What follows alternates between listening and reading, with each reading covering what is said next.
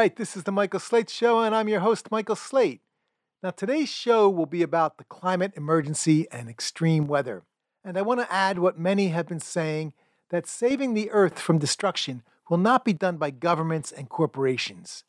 And I believe what many are not saying that we need system change and actual revolution to overturn the system of capitalism and imperialism that is leading to this destruction.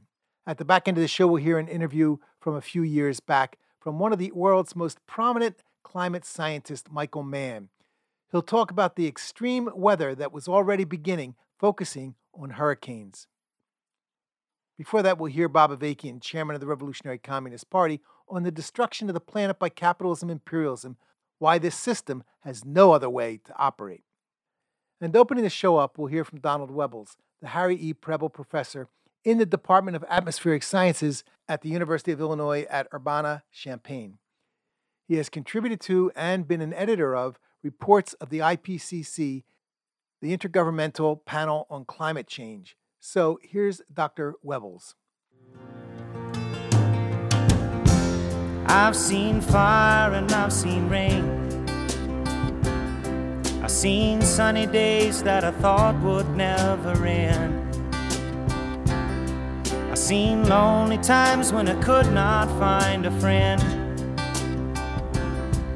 But I always thought that I'd see you again.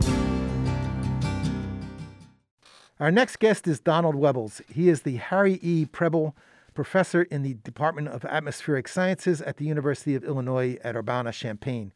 He was the founding director of the University of Illinois School of Earth, Society, and Environment from 2006 to 2008 and he has contributed to and been an editor of reports of the IPCC, the Intergovernmental Panel on Climate Change. So, Don, welcome to the show. Sure. Good to meet you, Michael. Yeah, you too, man. We began preparing to interview you a couple weeks ago, and a couple weeks ago is when the world was watching deadly floods in Germany, Nigeria, and Bangladesh, a killer heat wave in the northwest of the US and the southwest of Canada and a catastrophic series of wildfires in the American West, some of which are still burning. In those two weeks, things have gotten worse. The New York Times now has an extreme weather update that they run on the front page because there are almost daily events. For a few days, the news media is talking about another huge emergency the disruption of the Atlantic current, predicted and modeled for years, looks like it's beginning to happen. And now and now there's a new IPCC report Climate Change Widespread, Rapid, and Intensifying. It begins Scientists are observing changes in the Earth's climate in every region and across the whole climate system. Many of the changes observed in the climate are unprecedented in thousands, if not hundreds of thousands of years. And some of the changes already set in motion, such as continued sea level rise, are irreversible over hundreds to thousands of years. However, strong and sustained reductions in emissions of carbon dioxide, CO2, and other greenhouse gases would limit climate change. All this makes what we are going to talk about even more urgent. I've got a bunch of questions here I've been preparing and revising, but first, what are your thoughts of this new IPCC report?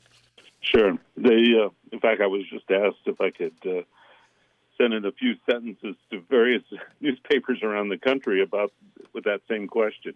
And so, you know, as a scientist who studies the Earth's climate, I'm well aware of the changes that have been going on. But until you see something like this new assessment that pulls it all together into one place, you don't really realize just how significant a change is really happening on our planet, particularly with the, you know the more ex- intense extreme weather events that we that we have. And so I, I've even taken to calling those unnatural disasters because they're really being driven by climate change. And that's one of the big things about this IPCC assessment. It's really for the first time, it really pulls together our knowledge that we are analyzing almost every single severe disaster event as it happens in terms of what role is the changing climate playing in that event and finding that it, that those events largely would not have happened if we hadn't had a changing climate. You know, it's it's really straightforward for a an atmospheric scientist, a meteorologist like myself, to to show that extreme events of a you know particular extreme event like the extreme heat in the northwest occur because of a certain type of weather pattern. But then, if you can dig deeper and go down below that, and really see, you know, what led to that particular weather pattern being the way it was, you find that the changes in climate are behind it. What we'd like to say is that basically all weather is being influenced by the changing climate. But you particularly see that in these extreme events because they're coming more intense and more difficult for humans and life on our planet to deal with. Mm-hmm. You know, I have a lot of questions I'm going to ask you in, a, in, a, in just a few minutes, but a big question for me right now then is listening to what you're saying, then what the hell do we do? Well, I think there's a lot we can do. It is imperative that we try to keep these temperature changes as low as possible. So the goal of the Paris Agreement uh, was to see if we could aim at 1.5 degrees centigrade. And that is going to be very difficult to do. And uh, but nonetheless, um, you know, we're already over, we're almost essentially at 1.1 or 1.2 degrees centigrade now. And so, can we hold it to 1.5? It's going to be difficult. Uh, but if humanity really aims itself at solving this, I truly believe that we can. And um, uh, but we just have to decide that we're going to put the effort in to do that.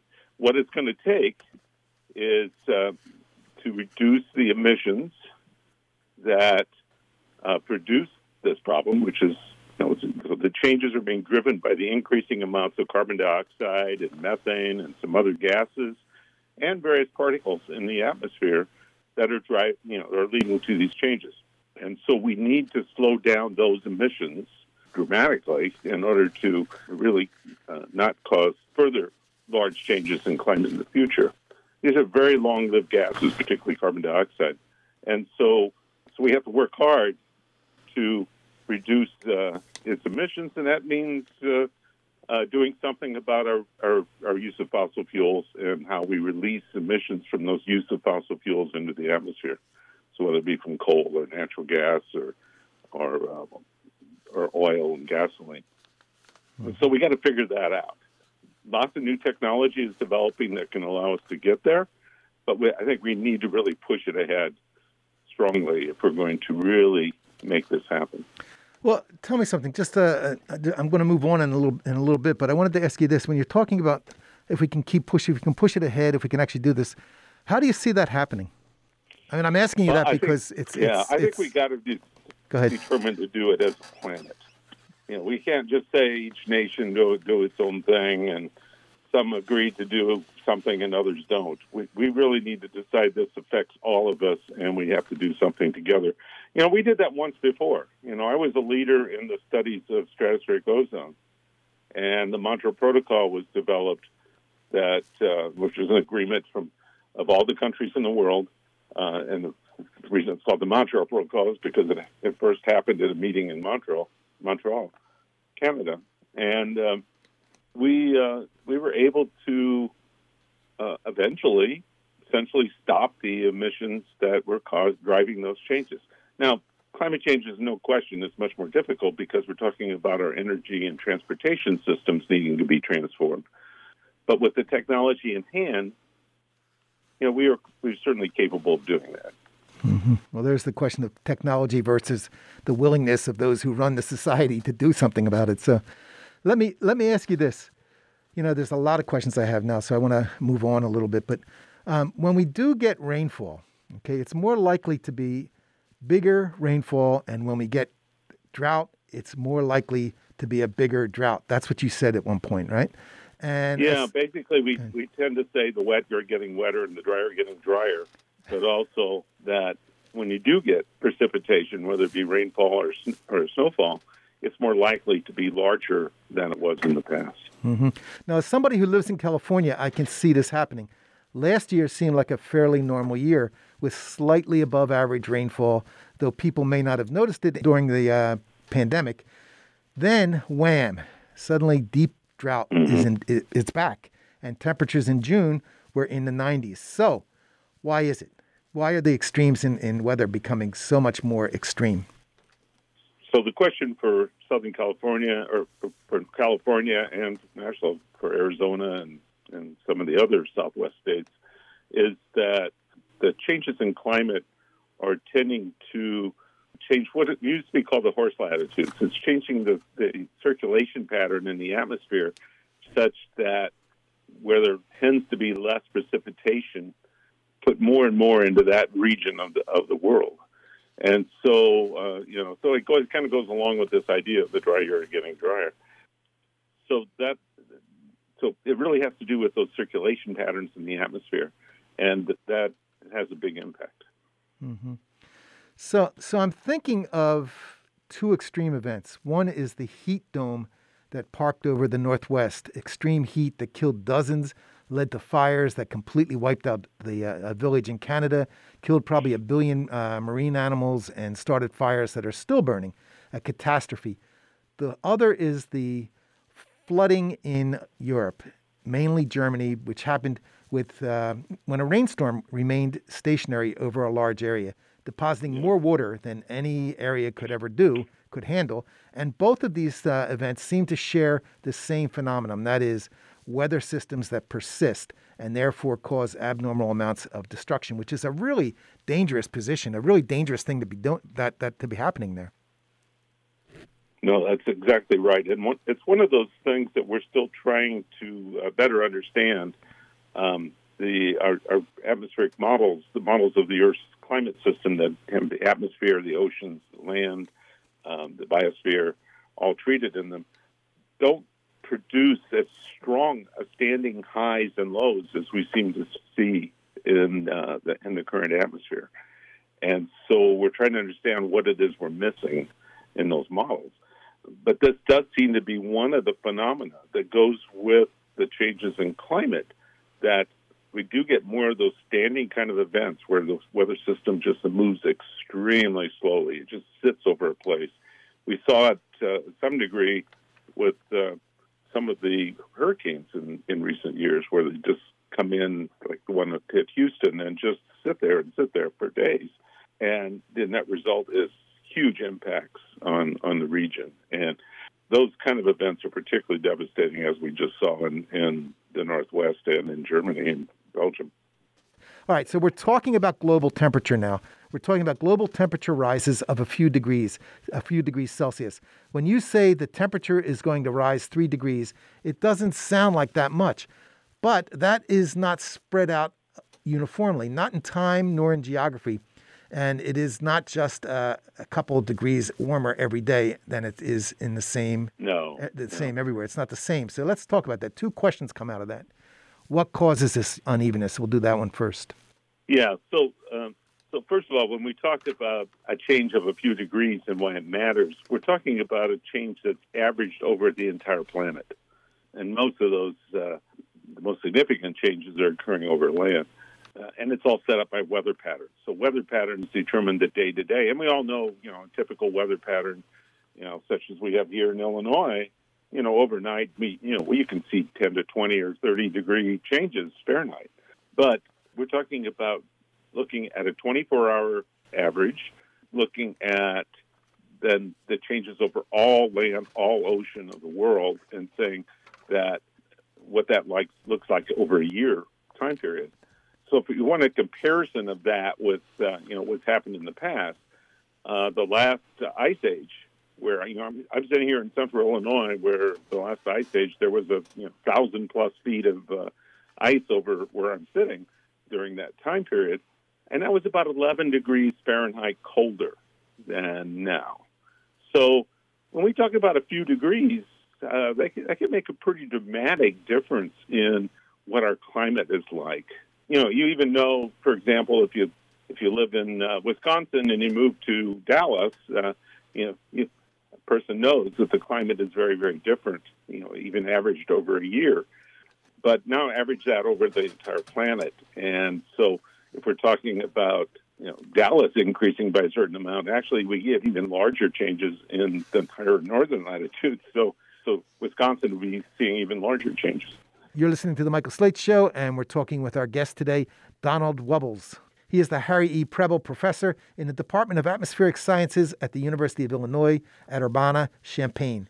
Yeah, I have one more thing I wanted to ask you about that one there, which is what's the impact of the unevenness, especially regarding catastrophic weather phenomena? That's something that people, you know, people really really need to understand that and, and to see why it's happening, what's happening. Can you talk about that a little? Yeah, because of those those gases in the atmosphere, those greenhouse gases, carbon dioxide, et cetera, I mentioned before, they're absorbing uh, radiation that uh, would have uh, otherwise have gone out to space. And so what it's doing is putting more overall energy into the Earth's climate system. So that means that there's more energy available to set up kind of unusual situations, to set up weather patterns that can that have more energy in them. So that's part of the reason, and, and also a warmer atmosphere holds more water vapor, so you can can uh, get more um, water in the atmosphere that can precipitate. So it tends to set up situations where you can have more large, intense, severe weather, whether it's something like a heat wave or a drought or a flood or many other types of different uh, extreme weather events. So, uh, so that's what happens. It's really all because of that extra energy in the, in the Earth system that is driving this. Mm-hmm. Now, in your recent article, "The New Paradigm: Unnatural Disasters in Changing Climate," you focused on uh, wildfires, which, of course, we experience here in the West Coast all the time. There are many yes. different ways in which climate change exacerbates wildfire risk and wildfire intensity. Let's talk about that. Certainly. Uh, so, you know, we know wildfires are a natural natural phenomena, and we've seen them, you know, long before we saw the changes in climate. But what's happening now is uh, that if you do get a wildfire, the situation is ripe for larger events. The the atmosphere is warmer, the trees, the the plants are drier. They're getting less precipitation in the past. So we've got the droughts going on, and more problems with insects and diseases that are helping create the trees and plants be even you know more fuel for for a wildfire. And so you're you're right for those situations. But it's not just happening in northern Cal or northern and southern California either. It's happening uh, throughout much of our western United States. It's happening in Greece right now. There's major wildfires going on in Greece during uh, our winter months. Australia tends to have extremely large wildfires. So every any place that tends to be drier, warmer, and is and all of those being intensified with the changes in climate are tending to see larger, more intense wildfires than they've had in the past. Uh-huh. Now, let me ask you this: When we're talking about this, you know, I was thinking about this next thing, and this is probably about the last thing we're going to talk about. But by 1990, barely 30 years ago, it had become clear that the predicted impact of increased CO2 in the atmosphere was inexorably raised global temperatures. Now, we know from research into ancient Earth climates how different the, the, uh, the Earth has been in the past with such high levels of carbon in the atmosphere. Yet, in that 30 years, with that knowledge, the amount of CO2 that has been pumped into the atmosphere by the actions of humans and really by the actions of, and inactions of big corporations and governments has doubled.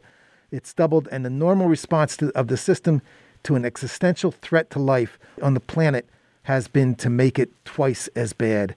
Am I overstating that? Uh, what, what's the level of, of action? Well, really I wish you were done? overstating it, but no, you're not. And uh, unfortunately, we have seen a, a, tremendous increase in the amount of carbon dioxide in the atmosphere. The current concentrations are something like 415 or so parts per million. Sounds like a very small amount, but these gases absorb radiation that, as I said, radiation would otherwise go to space. And so they play a very important role in our system naturally. And now we increase the amount. It's what's called the greenhouse effect, but you can kind of think about it as being like a blanket on the Earth's surface. And now we're increasing the amount of carbon dioxide, increasing the amount of methane and some other gases. And it's like putting another blanket on the Earth. And so the Earth has to warm. And essentially, that's what's going on. And we're seeing this uh, very significant increase in the uh, in the amount of uh, carbon dioxide and methane. Methane concentrations have more than doubled in, in the Earth's atmosphere. The largest significant, most significant gas in terms of its changing concentration is carbon dioxide, but methane is also very important, and it's been increasing very, very rapidly.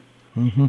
Now, this is the the last question I'll be asking you, but I, I do have to I do have to ask this because it's sort of when you're looking at this, when you're looking at what's happening, and you're thinking about you know, okay, all this stuff that you've been talking about, and yet year after year, it just keeps getting worse. You know, in a in a, in a certain sense, and the, the idea, I mean, you know, you look at it uh, throughout the world, the idea that the care that needs to be actually practiced in the, in terms of actually saving the lives of of the planet and of the people that inhabit it and all the other you know creatures that inhabit it you know you have a choice there. And it and it really a lot of people don't even understand that because it's so hidden from us that you know people don't know. Like for instance you can come up and talk about this very well and i think it's really important and i'm really eager to get this out when what we're talking about now.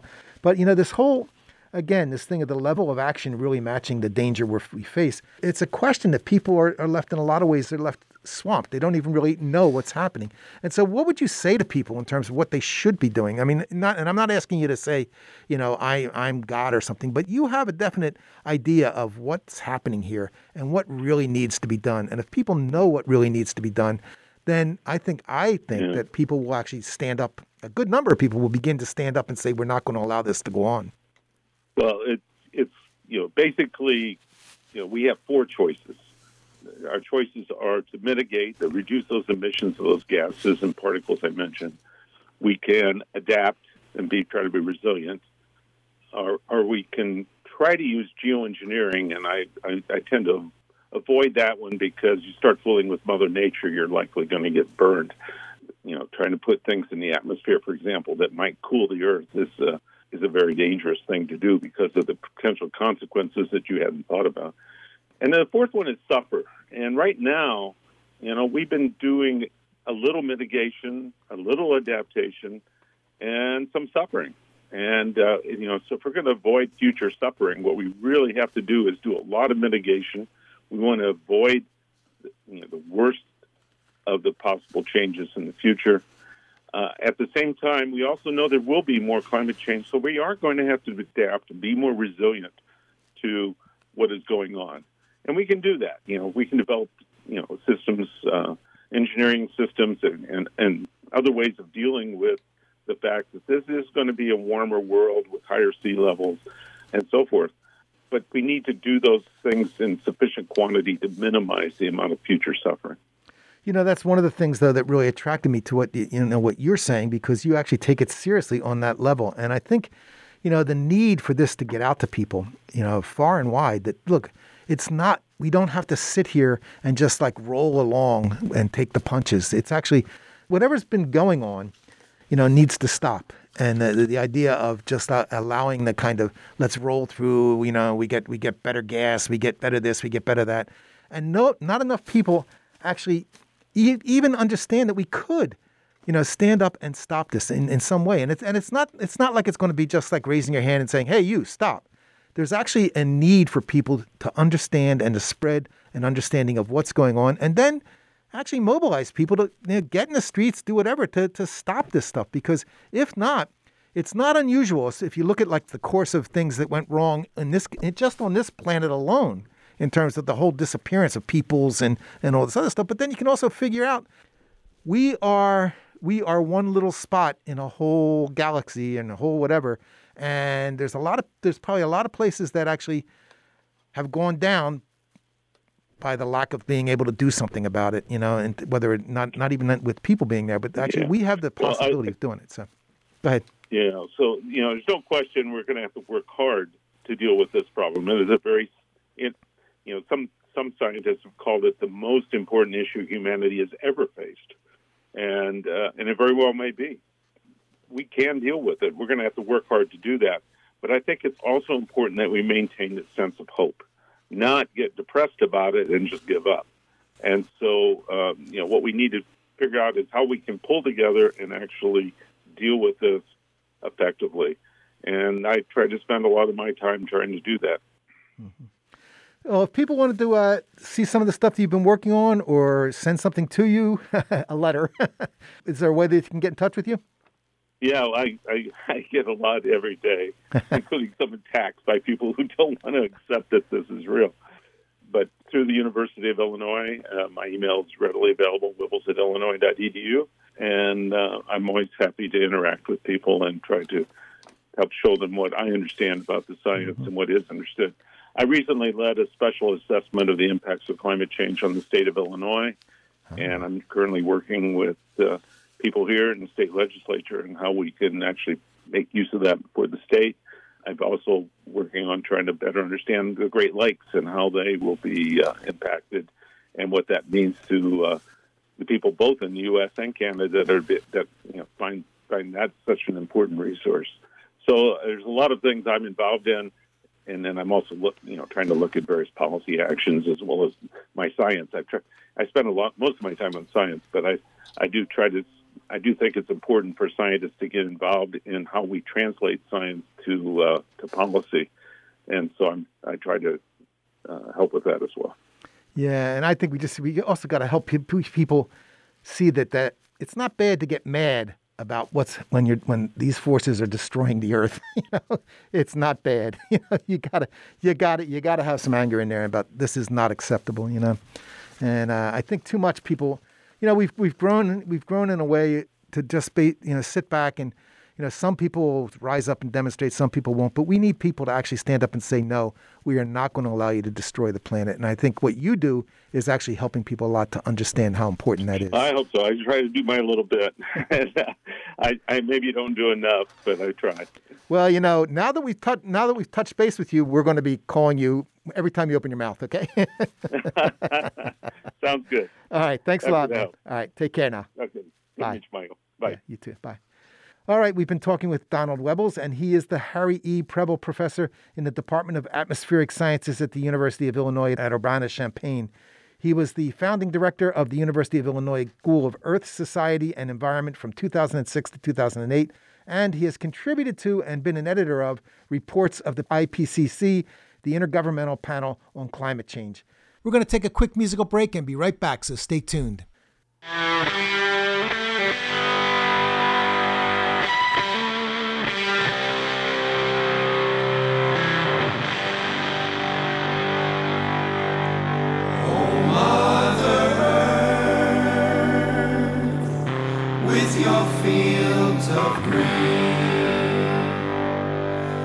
Once more laid down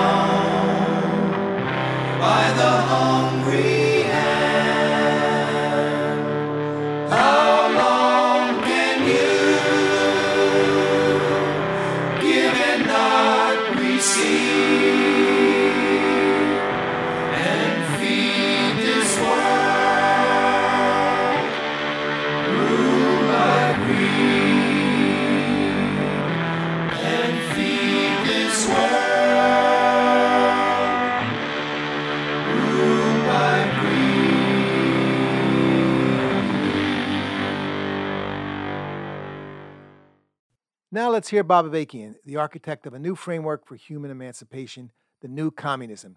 This is the destruction of the planet by capitalism, imperialism, from the talk Why We Need an Actual Revolution and How We Can Really Make Revolution. The destruction of the planet by capitalism, imperialism.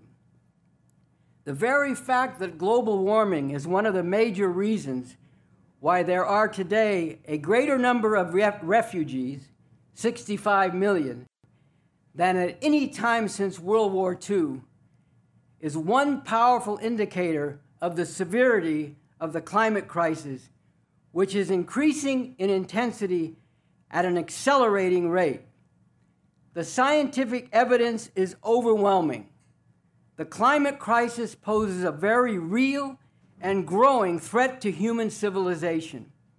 And human activity in particular, the production and use of oil and other fossil fuels is a major cause of this intensifying crisis.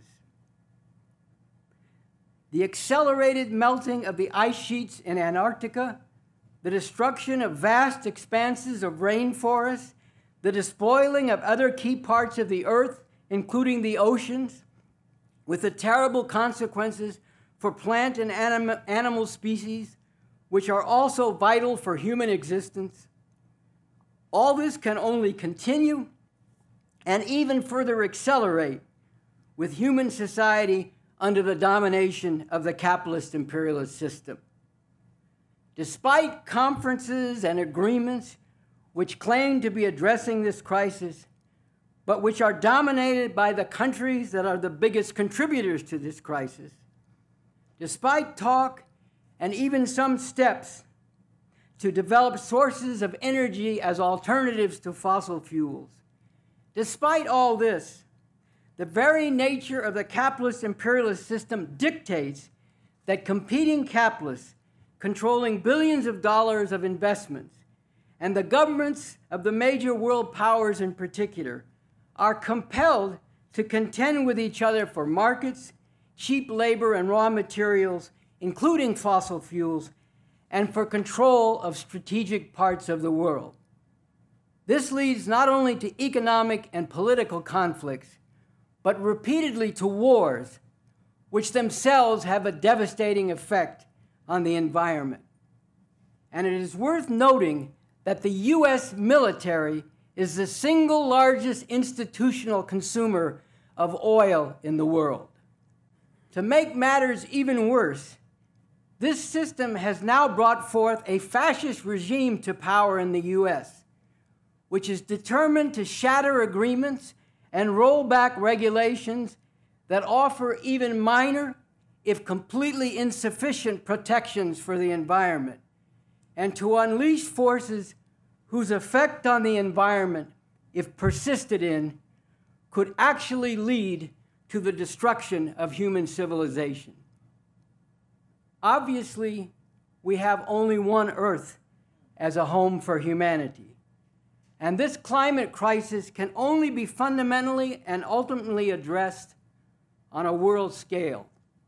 But a first great step or leap can be taken by wresting power from the capitalist imperialist system in its most powerful stronghold and making this a source of inspiration and base of support for people around the world in rising up to overthrow and abolish all systems and relations of exploitation, oppression, plunder, and destruction of the environment and of human beings who can only continue to exist and to thrive through a rational and planned interaction with the rest of nature.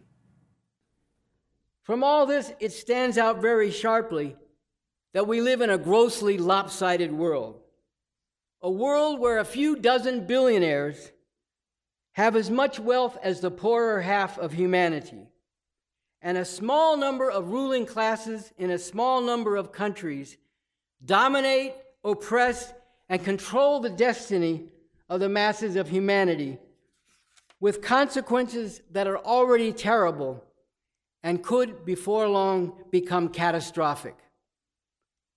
And in everything that I've been shining a light on, regarding the world we live in under the domination of capitalism imperialism, we are seeing the consequences of a system based on the private appropriation by competing centers of capital of wealth that is socially produced through networks of production involving vast numbers, ultimately billions of people all over the globe, who are forced now to work in, in, in conditions and relations of production that exploit and dehumanize them.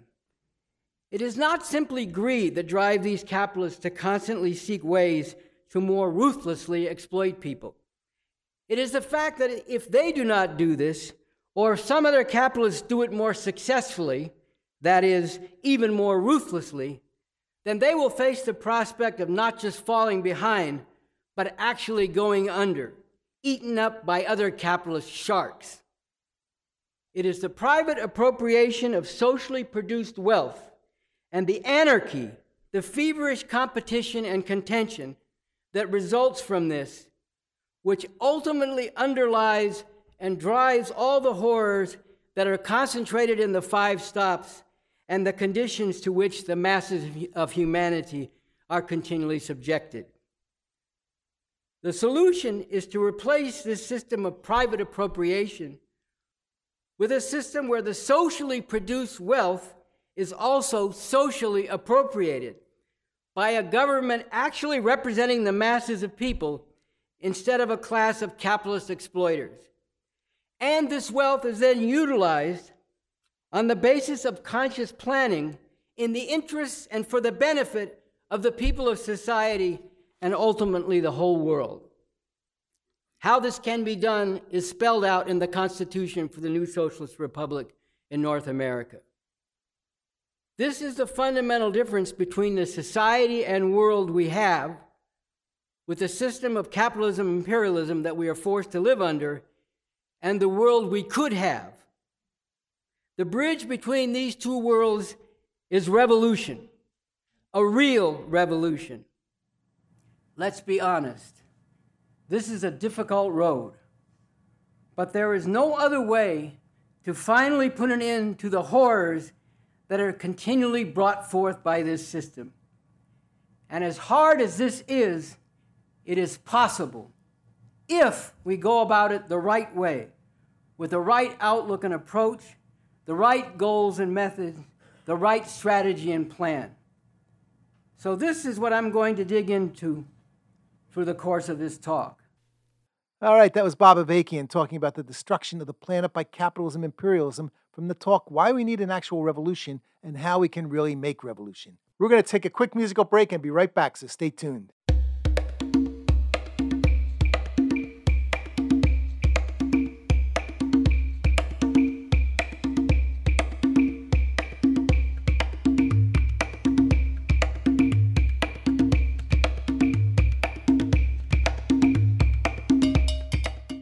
Now let's hear Michael Mann. Michael is a professor of atmospheric science and director of the Earth Systems Science Center at Penn State University.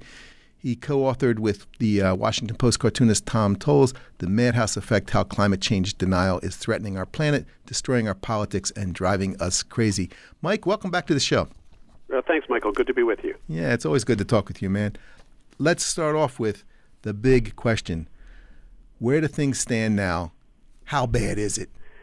Well, I mean, as I often said recently, the impacts of climate change are no longer subtle. We are seeing them play out in real time. Here on the East Coast, of course, we have seen two unprecedented storms Harvey, which was the most flood producing hurricane on record here in the United States, and of course, Irma, which devastated the Caribbean islands, Key West, Florida, led to massive flooding along the Florida coast. It was the strongest storm, uh, as measured by peak wind speeds, ever in the open Atlantic. So let's take stock. Over the last two years or so, when global sea surface temperatures have been at an all time high, the warmest on record, we have seen the strongest hurricane globally, Patricia in the Pacific a couple years ago. We have seen the strongest hurricane in both the northern and southern hemisphere. Um, in the southern hemisphere, we had Winston, which struck Fiji, the strongest hurricane ever observed in the southern hemisphere. Strongest hurricane ever in the Pacific, and now with Irma, the strongest hurricane ever in the open Atlantic. Long ago, we said that as we continue to warm surface temperatures, this is one of the easiest things to predict because it's basically just the laws of thermodynamics. And they tell us that as you warm the ocean surface, you're going to get stronger storms, stronger hurricanes. The strongest hurricanes will get stronger. And you will see uh, more flooding because there's more moisture in the air when the air is warmer. And, and we saw that. That was part of what contributed to the record flooding in Harvey. So we long predicted that this would be the case, and now we're seeing it. And as we here on the East Coast are dealing with these devastating storms, and there's another one brewing, as, your listeners may know, uh, Maria, who is now about to strike several of the Leeward Islands, the same islands um, that suffered through Irma, are now going to get hit again by a hurricane that is intensifying very quickly, and the warmer those ocean temperatures, the faster these storms intensify, and we're seeing it once again. While all of this is happening here in the east, of course, you folks out west have been suffering through record heat and a record wildfire season. Let me say it again the impacts of climate change are no longer subtle. We're now seeing them. They're, they are making extreme events even more extreme, and whether we're talking about hurricanes or droughts or floods or wildfires, we're now seeing this stuff. Mm-hmm. Now, you once said that climate change has literally changed the fabric within which all weather now occurs. Yeah. Let's talk about that. Yeah. The atmosphere, on average, the surface of the Earth, the lower atmosphere, is more than a degree Fahrenheit warmer than it was a century ago. In fact, uh, roughly a degree Celsius, almost a degree and a half Fahrenheit warmer uh, than it was. And that means, again, basic thermodynamics tells us that that means there's probably somewhere between 5, 6, 7% more moisture in the atmosphere. And that means that there is more moisture available to be turned into record precipitation, whether it's rainfall, flooding rains in these hurricanes, and the many thousand year rainfall events we've seen around the country over the last couple of years, events that shouldn't happen on their own, you know, due to chance alone, more often than once in a thousand years. And we're seeing lots of these events because we're literally loading the dice, the random dice of weather, towards more of these events. It's very basic physics. It's basic thermodynamics that tells us that a warmer atmosphere has more moisture. That means you get more floods, and there's more energy in the atmosphere to intensify tropical storms or to give us these record nor'easters we've seen on the East Coast.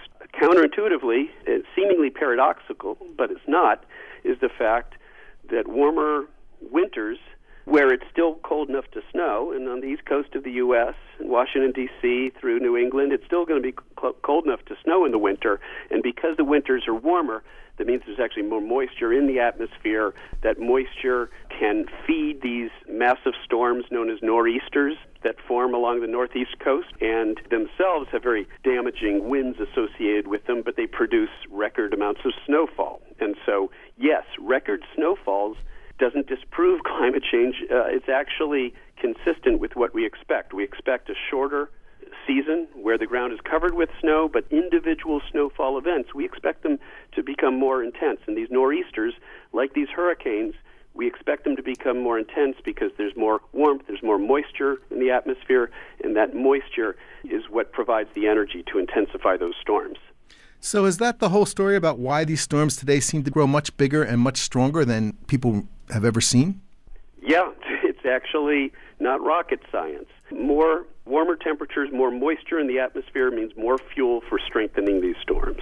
And we're seeing it. In fact, we have uh, estimated there was a, an article that appeared in Nature a few years ago that estimated from observations, this isn't theoretical, this is actually from the observations, we can see an increase in about 10 miles per hour in the peak wind speeds of the strongest hurricanes with each degree Fahrenheit of warming.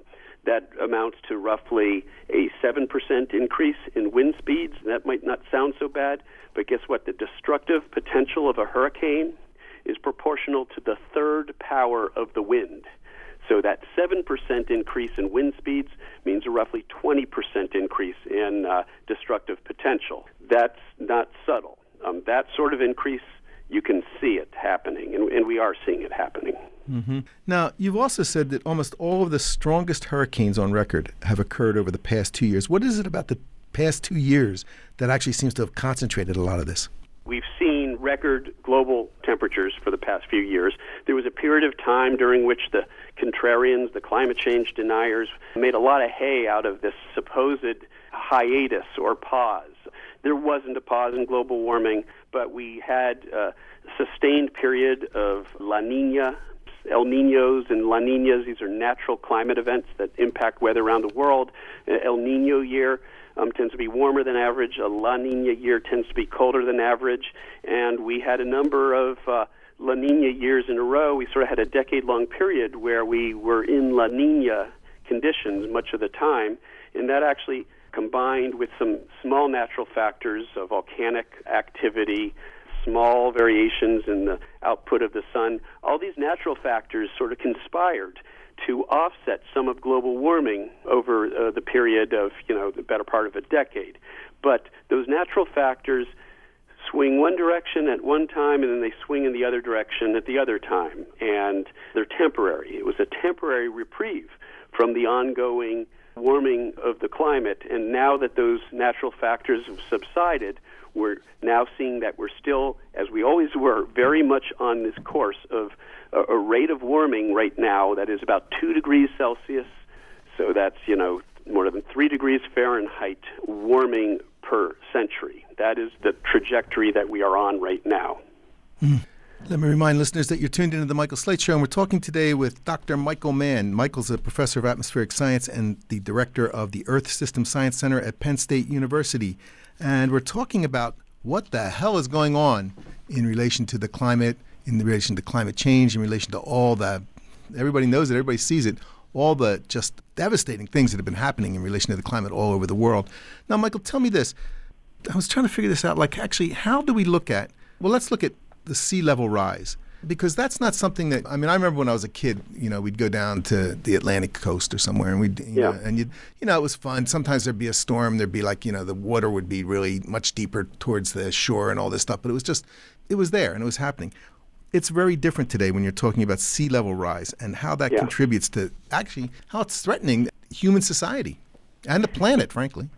Yeah no absolutely. And again and that's one, another one of those factors where people can debate the details of the various processes involved in the intensification of these tropical storms and in which of those processes might have been impacted by climate change. But here's something that we can't debate the fact that uh, global sea level has risen you know, more than half a foot over the past century in some areas, like New York City. It's close to a foot. We've seen the, the veritable tip of the iceberg. we are starting to see global sea levels bend upward, and we know there's a lot more to come as we start to melt the major ice sheets, which are going to be the major contributors to ongoing sea level rise. So, regardless of what else might have been impacted by climate change, Sandy, Superstorm Sandy, one foot of that 13 foot storm surge was due to global sea level rise. That added a foot to the size of that storm surge that struck Battery Park, New York, that struck the Jersey coastline. I grew up going to the Jersey coast with my grandparents, and that, what might sound like a small amount of sea level rise, one foot, actually meant 25 more square miles of coastal flooding and billions of dollars of additional damage that was done. And that's just one foot. Now, if we continue on the course that we're on, the science is now fairly clear about this. By the end of this century, we're probably talking about six feet, six feet of global sea level rise at least. If we continue with, again, business as usual, we don't abate uh, ongoing burning of fossil fuels, then, you know, you, you can see what one foot has already done. Uh, we're seeing the inundation of uh, low lying island nations Bangladesh has suffered through record flooding. It's uh, impacted both by sea level rise and potentially more rainfall that now comes with the monsoons because that atmosphere is warmer and holds more moisture. And of course, with Sandy, with Harvey, now the Gulf Coast um, sea level rise in, in that region, climate change related sea level rise has been a little less. It's been about a half a foot. But that means that there was storm surge associated with Harvey was at least a half a foot higher than it otherwise would have been, and that led once again to a lot more flooding. Now, if we truly stay on the course we're on, and we have you know six feet plus of sea level rise by the end of the century, then we're starting to talk about literally retreating from the major coastal cities of the world. It would be a massive upheaval. You can imagine the conflict that would come as we have to locate 25 you know percent of the world's population over a time scale of just decades. So yeah, in a worst case scenario, we're talking about uh, calamitous changes, calamitous impacts. Uh, the good news is that we still have time to choose a different path. Mm-hmm. Tell me this. We're going back on this a little bit. The fact that we've been talking about the storms today are growing, have grown much bigger and much stronger. At the same time, you know, when you're talking about all this, you've made the point that global warming, and I like this phrase, global warming is juicing storms, and the effect of global warming yeah. has on extreme events. It makes Irma and Harvey even more dangerous and more likely than it would have ever been in other times. Yeah, absolutely. You know, warmer temperatures means more energy to strengthen these storms warmer temperatures in the summer when you don't have rainfall in, uh, you know, in regions in subtropical regions and mid-latitude regions that see relatively little rainfall and where you tend to have sinking dry air in the summer well, those warmer temperatures evaporate what moisture you do have in the soil even faster, and you get worsened drought. And California suffered through what we have reason to believe now was their worst drought in at least 1,200 years. Uh, tree ring specialists have extended the record back in time. They can only go back 1,200 years, but they say that that, that drought was the worst in 1,200 years. So it's making the droughts worse. And you have more heat extremes, more drought, drier soils. That comes together, and you get the sort of record wildfires that we're seeing this season. This is the worst fire season out west on record. It's not a mystery why. It's getting drier and it's getting hotter. And the forests are weakened, ironically, by pests like pine bark beetles that can live through the increasingly warm winters. And so the forests have been weakened by these pests that, in part, have prospered as winters have warmed up, and that creates much more fuel for these fires when they do happen in the summer. Mm-hmm. Now, what about the situation where Harvey actually was stalled over Texas with 50 inches of rain causing all kinds of disastrous flooding? Yeah, so that's an important thing to understand about Harvey. A substantial part of why we saw that record flooding, more than four feet in some parts of Houston, was because of the stalled nature of that weather system. It just stayed in place. And when weather systems uh, stay in place, that's when you start to get extremes. You get extreme droughts when the same location is being baked by the sun day after day. You get extreme heat waves under those circumstances. You get extreme flooding when storms stay parked over the same place day after day. And this is where you know the connections become a little bit more tenuous. There is an emerging body of research, and we've published on this ourselves, that suggests that as we warm the planet, and in particular the Arctic warms even faster because as the ice melts, the Earth's surface, you know, the Arctic Ocean can absorb more of the incoming sunlight when there isn't ice on top of it, and so it warms even faster. And this, in part, leads to what's known as Arctic amplification, where warming is even greater as you go north towards the Arctic. And as you change that pattern of how temperatures vary from the tropics to the polar regions, it turns out that that pattern of variation is actually what controls the jet stream. The jet stream owes its existence to changes in temperature with latitude and changes in temperature with height in the atmosphere. And so as you start to change those temperature patterns, you can change the jet stream. And as you weaken the contrast between the equator and pole, which is what happens when you warm the poles a lot more than the tropics, you decrease the contrast you decrease the difference in temperature between the warm tropics and the cold polar region. And as you reduce that contrast, that tends to weaken the jet stream. What's also true is that climate change tends to shift the jet stream poleward. So, for example, with Harvey, we had this very large blocking high pressure, um, this ridge over the southern United States. The jet stream had been pushed way up to the north. That is consistent with with what climate model projections say that we're going to tend to see the jet stream in the summer pushed further north. And there weren't these troughs associated with the jet stream there to come through and sort of take Harvey away and take it out, take it uh, east uh, toward the Atlantic Ocean.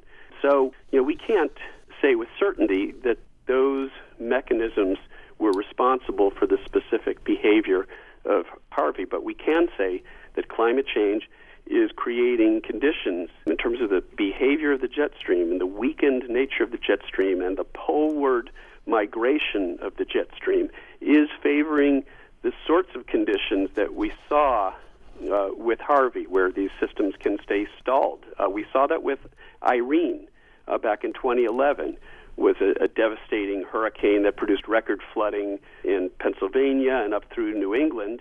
Uh, it was only a hurricane when it struck the New Jersey coast, but uh, sea surface temperatures off the coast, off the east coast, were very high, uh, unusually high at that time. That meant there was more moisture in the air, and there was more moisture to turn into record flooding. So we see this theme repeating itself over and over again. Mm-hmm. Now, one last question here we can say that none of this is coincidence. And once and for all, I'd like you to actually speak to this. What is the role of human induced climate change in all these events that we've been talking about? The things that you've been saying, it's not sort of just they happen spontaneously, there is a role of humanity in all this in terms of both it happening and in terms of the worsening of it all. Yeah, absolutely. There are certain things that are ironclad. We don't even have to talk about them probabilistically, statistically. We can just say sea level rise means that these storm surges are bigger. Full stop. That's a very direct causal connection. More moisture in the atmosphere, greater intensity because of warmer sea surface temperatures. Those are statistical relationships. On average, we expect storms to be stronger and for there to be more moisture because ocean temperatures are warmer. In any one case, of course, the vagaries of weather come into play. And you know just how any one weather event evolves depends on a number of factors, some of which are random. But way to think about this once again is like dice, and we're loading the dice so that these sixes are coming up much more often than they should. And, you know, those sixes can take the form of unprecedented superstorms, uh, unprecedented droughts, floods, heat waves. These things are happening significantly more often than we would expect in the absence of our warming of the planet and a change in climate that we are causing. And, you know, in the same sense that the tobacco industry was found guilty of hiding health impacts of their product. Their product was killing people.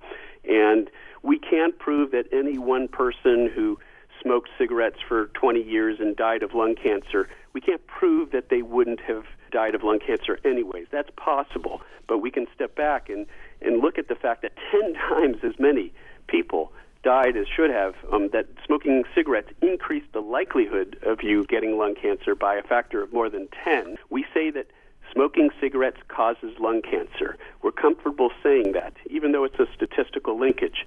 We should be equally comfortable in saying that warming the planet with greenhouse gases leads to more destructive storms, worse droughts, worse floods, and that's exactly what we're seeing. All right, Michael Mann, thank you very much for joining us today. Uh, thank you. Always a pleasure. Sure. That was Michael Mann. And as we said, Michael Mann is a distinguished professor of atmospheric science at Penn State and the director of Penn State Earth System Science Center. And he joined us to talk about the role of climate change in extreme weather events like all the hurricanes that we've just been having. And that brings us to the end of yet another show. I want to thank my assistant producer, Henry Carson, my production assistant, Jeff Pryor, and each and every one of you for tuning in. If you want to share your thoughts and ideas about the show, or if you want to volunteer to be part of the show, write to me at mslate at themichaelslateshow.com. Once again, that's mslate at themichaelslateshow.com. Oh, ball of fire in the summer sky, your healing light, your parade.